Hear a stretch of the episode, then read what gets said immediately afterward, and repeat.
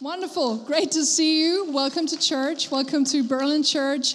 Um, my name is Claudia. I'm one of the pastors here, and it is my privilege to be here with you today um, to share the message. Um, last week we celebrated Easter, right? Anybody was here for Easter? Did you like it? Come on. Did you did you like it? it was amazing, right? We had a, a, wonderful Sunday last week celebrating Resurrection Sunday with three amazing services. And let me tell you, the first service was so packed that there was no seat left. No seat left. We had people um, out there who couldn't get in and needed to wait for the next service because there was actually every single seat occupied in that place. And the second service was packed as well. A lot of the seats that today are empty were packed last week. And then in the third service, which was our praise party, the house was full as well. But as I already said, look around you today. What's going on? there are many, many seats empty. Um, but guys, churches in general, when, when you look into church attendance, um, you can see that the statistics show that, like before the big holidays, attendance goes up, and then at the holiday, there is a peak, and afterwards, the attendance goes down, and maybe the, the attendance even is below than it was before. And there probably are a couple of reasons for that. Like last week, many of you brought friends and family, and that's great. Keep on doing that. But I also want to encourage you bring them even when there is not a festival because you never know when they are ready to receive the word of God and say yes to Jesus. So keep on bringing them. But but bringing friends and family probably is not the only reason, right? We also have the CEOs show up, like Christmas Easter only. Okay? They come only Chris, Christmas, Christmas and Easter, and the rest of the year they're not there. Um, and don't hear me judging them, okay? I'm not judging anyone. But I pray that as they come, Christmas and Easter, they will experience the power of God in such a way that they fall in love with God and decide to come every weekend. But even the CEOs and friends and family probably are not the only explanation for a low attendance after big festivals. I think some of us also are a little bit of a little bit tired um, after those festivals, and, and I totally get that. You know, in the week of Easter, and the Holy Week, we have three days of church in only one week. That means for us, we had eight services. We had three services on, on Palm Sunday, two services on Good Friday, three services on Easter Sunday, and I was there for all of them. And I tell you, yes, it can be a little bit exhausting. It can be that you are a little bit tired, it can be that you have a little bit of a spiritual hangover. Like you need a break. Like when you go to the dictionary, right? The word hangover, what you read there is a hangover is a feeling of sickness after having too much alcohol. And usually, when you have a very bad hangover, you need a break. You need to lay down because you have a headache and you're feeling sick. You need to lay down. You need to have a break. And some of you might know what that feels like. Don't raise your hand, okay? Don't raise your hand. Keep that between you and God. Pray, repent. Don't do it again. I do believe that there, are, that there are other hangovers as well. Like a hangover, for example, from movies where you watch a movie because you like it and you watch it again and again and again and again and again and then you get sick of it and you need a break from that movie. You cannot watch it any longer. Happened to me with The Greatest Showman. I don't know if you watched that movie, it's amazing. And I don't know how often I watched it in the year it came out, but at one point it was too much. But I think I'm almost ready to watch it again. Okay, hangovers also go with food, okay? when you eat food, a certain type of food too often, and you eat it and you eat it and you eat it, and then you cannot eat it anymore. I wish that was, this was, would work with chocolate and crisps, but there are foods you can have a hangover from and you need a break. And, and it is important to have a hangover from a movie and from food, but it's not good to have a hangover from church especially not after Easter, because Easter wasn't meant for hangover. Easter was meant for handover. Hangover versus handover. That's the title of my message for those of you who take notes. Hangover versus handover. And I brought a story for you from the Bible. Basically, it's the last story in the Gospel of John. And in that story, we can see the disciples having a little bit of a hangover from Easter. But Jesus comes and he takes them out of the hangover and gets them ready for the handover. And I would like to read that story to you. You will have it on the big screen. I read it from my phone. So let's go there. John 21, and we start in verse 1. Later, Jesus appeared again to his disciples beside the Sea of Galilee. This is how it happened. Several of the disciples were there Simon Peter, Thomas, Nathanael from Cana in Galilee, the sons of Zebedee, and two other disciples. Simon Peter said, I'm going fishing. We'll come too, they all said. So they went out in the boat, but they caught nothing all night. At dawn, Jesus was standing on the beach, but the disciples couldn't see who he was. He called out, Fellows, have you caught any fish? No, they replied. Then he said, Throw out your net on the right hand side of the boat and, and you'll get some. So they did. And they, could, and, and they couldn't haul in the net because there were so many fish in it. Then the disciple Jesus loved said to Peter, It's the Lord. When Simon Peter heard that it was the Lord, he put on his tunic, for he had stripped it off for work, jumped into the water, and headed to the shore. The others stayed with the boat and pulled the loaded net to the shore, for they were only about a hundred yards from shore.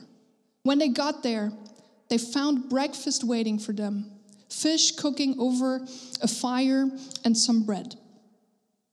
See, the story t- takes place after Easter.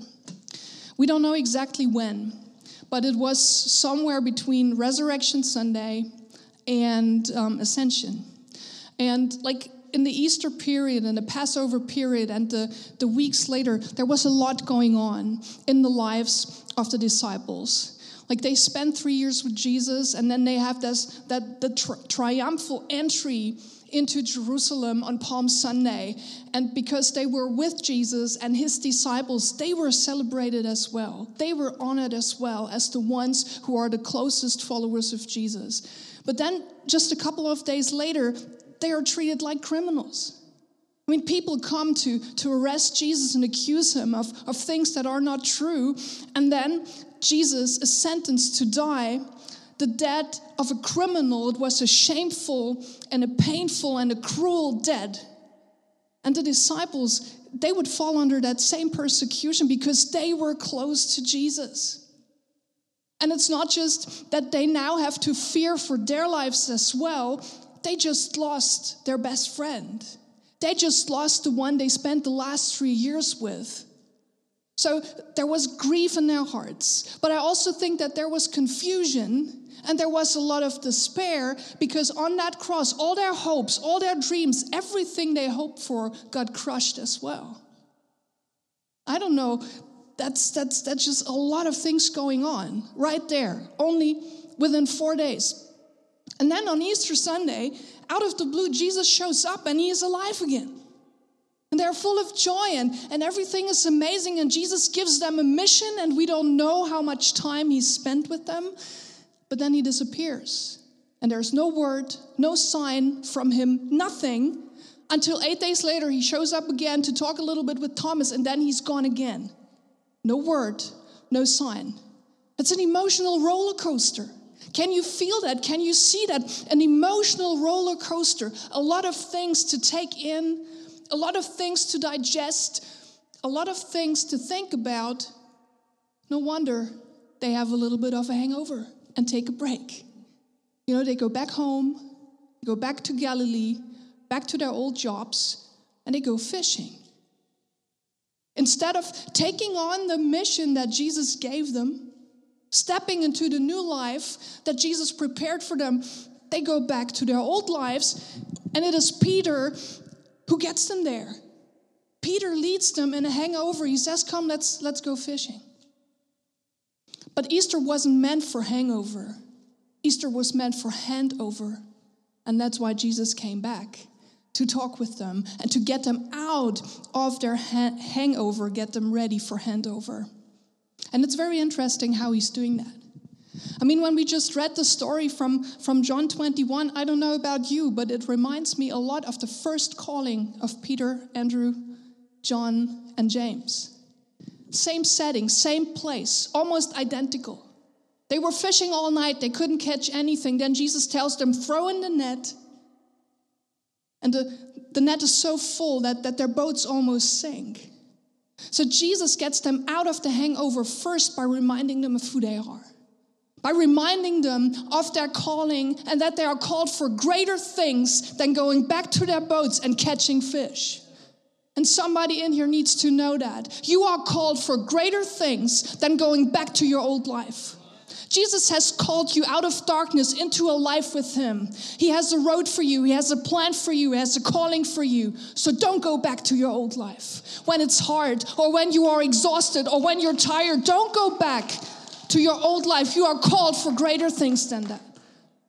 The disciples were called for greater things than that. And the disciples also, they needed to know that Jesus can provide for them as they walk in their calling. We can see that in the story. It's very subtle, but it's there. Because as they come back to the shore, breakfast is ready. Jesus doesn't need their fish to provide for them. He can provide for them out of himself. And I think we need to know that as well. As we walk in our calling, as we walk in the calling of God, He will provide for us. He will give us what we need. He will sustain us so we can fulfill the plan and purpose that He has for, has for us. So Jesus has taken them out of hangover, gets them ready for handover by reminding them of who they are, reminding them of their calling, showing them that He can provide and the third thing he is doing, he's talking to the leader. He's talking to Peter. He has, he has a little bit of a conversation with Peter after breakfast, and we want to read that again. You have that on the screen. I have it here, hopefully. Well, I read it from there. After breakfast, Jesus asked Simon Peter, Simon, son of John, do you love me more than these? Yes, Lord, Peter replied. You know I love you. Then feed my lambs. Jesus, sorry. Uh, I'm confused. I cannot read that. Then feed my lambs, Jesus told him. Yes. Jesus repeated the question Simon, son of John, do you love me? Yes, Lord, Peter said. You know I love you. Then take care of my sheep, Jesus said.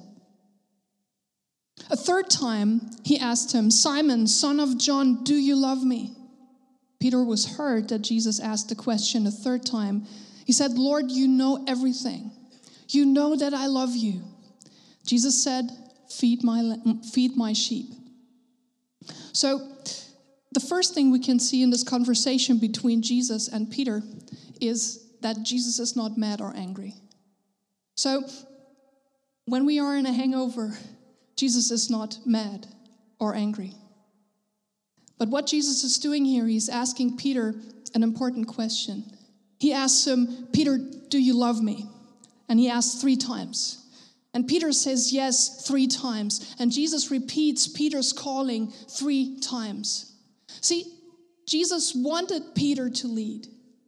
He wanted him to lead, but he didn't want him to lead the others into a hangover.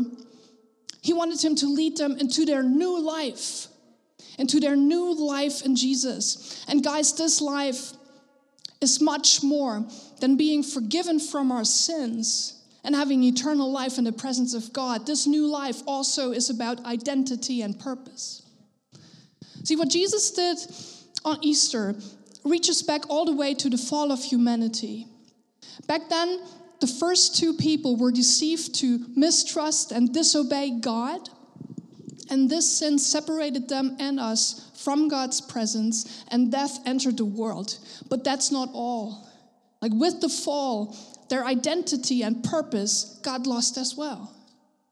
Like people were created in the image of God to reflect God in all of his love. And God told them to reign and to fill the earth. So we were created to reflect God in all of His love and then to spread and multiply His love until it would fill the whole world. And this got lost with the fall as well. So the fall is not just about sin and death and separation, it's also about the loss of identity and purpose. But when Jesus died on the cross and when he rose on the third day, he not only paid for our sins so we can be forgiven, he not only broke the power of death so we can be in the presence of God forever, he also made a way for us to step back into our true and first identity and calling. Because through the forgiveness we have in Jesus, now the presence of God can dwell inside of us. And the Holy Spirit, He is the great transformer who helps us again to reflect God in all of His love and to spread this love until it reaches the end of the earth. That's the message of Easter. And that's the greatest message of all times. And somebody needed to tell the people. Jesus had the disciples to do that, but Peter is leading them into a hangover. And that's why Jesus needed to come and talk with Peter. He needed to come and talk with Peter because Peter couldn't be in a hangover. He needed to be ready for a handover. Jesus was about to go back to heaven. He needed somebody here on earth to lead, to lead the disciples, to lead them into the new life, to lead them to proclaim what Jesus had done on Easter. But until this point, apparently Peter wasn't ready. And the question, do you love me? Is very profound in this context because humanity fell because they didn't love God enough to not eat from the tree. So the question, do you love me? Probably has much more to do than Peter denying Jesus three times on Good Friday. I think it is the question, do you love me enough to step into your destiny and calling? Do you love me enough to stick to your destiny and calling no matter what? Do you love me enough to tell others about that and help them to step into theirs? So Peter's yes is huge. He got them out of out of hangover into a handover and history shows that Jesus chose the right person. Because when on, on Pentecost the Holy Spirit fell and filled Peter, he received the power to step into his calling, into his destiny, and he never stopped fulfilling it. Never, ever again. Through his leadership, through his ministry, a movement was started that lasts until today. It's called the church, and we are part of it. So thank God that Jesus got Peter out of hangover, got him ready for handover, and that Peter took over so we can be here today celebrating Jesus and praising him. Come on, guys. I believe Peter never allowed himself or others to go into a hangover again. But I believe he encouraged the people to step into what, G, what, what God made them to be. And he writes about that in one of his letters, and I want to read that to you. 1 Peter chapter 2 verse 9. You are you are a chosen people, a royal priesthood, a holy nation, God's special possession, that you may declare the praises of him who called you out of darkness into his wonderful life. There's no time for hangover. You are called for greater things than a hangover. You are called to be kings and priests, a holy nation, a chosen people. This is what you are called to. And I hope that the story of Easter, you don't stay with forgiveness and eternal life with God, but I pray that you can stop, step into your destiny and your calling in the power of the Holy Spirit so you can live out your purpose no matter what, in the power of the Spirit, not in your own, unstoppably. You are called to be a chosen people, a royal priesthood. You are called to serve in God's house, to fight back territory for God, to push out the enemy, to serve in the house of God. This is what kings and priests are doing. This is who you are. There's no time for hangover. But there might be a handover today in this place. A handover in your life. Maybe even a handover in my life.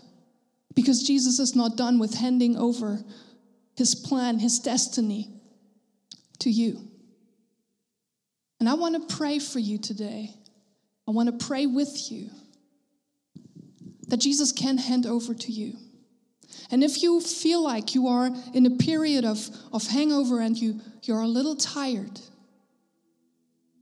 allow Jesus, allow Him to remind you of who you are. Allow Him to remind you of your calling. Allow Him to remind you that He provides for you. And allow Him to ask you, Do you love me? Do you love me enough to step into your calling and destiny and to, to stick with it? Through the good times, through the bad times, through the exhausting times, through the ugly times. Do you love me enough to become a royal priest who's serving in my house, who's giving, who's fighting back territory, who's telling others about me? Do you love me enough to allow the Holy Spirit to transform you so you can reflect God in all of His love? Do you love me enough to go and to spread my love until it reaches the end of the earth? Do you love me enough? Do you love Him enough? Jesus is here. He's asking you, Do you love me enough? And if you do, I would like you to stand to your feet and I would like to pray for you. Jesus, thank you so much. Thank you, Jesus, that you are speaking. Thank you, Lord, that you know your people. You know us. You made us. You know the plans that you have for us. You know the purpose that you have for us. And God, I pray that you lead us into our destiny and purpose. And you see everyone who's standing right now. You see them, you see them where, you, where they are, but you also see where you want to take them. And I pray that they are taking bold steps in the power of your spirit and with the guidance of your word so they can fulfill the plan that you have for their life, so they can become royal priests in your kingdom. God, I pray that by the power of your Holy Spirit, you touch them anew, you fill them anew, you stir up the fire anew to live for you, to reflect you in your love, to spread the love, to share that love with others, so it eventually we'll reach our sphere of influence and the whole world.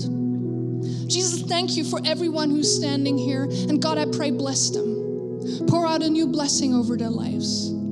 Pour out your spirit anew. Pour out your love anew. And help them to stick to the decision they make today. Help them to love you. Help them to walk with you no matter what.